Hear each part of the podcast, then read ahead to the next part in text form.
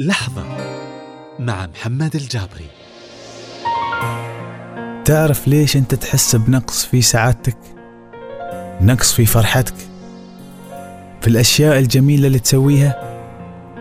لأنك تقارن نفسك بغيرك والمقارنة هذه تولد عندك عدم الرضا.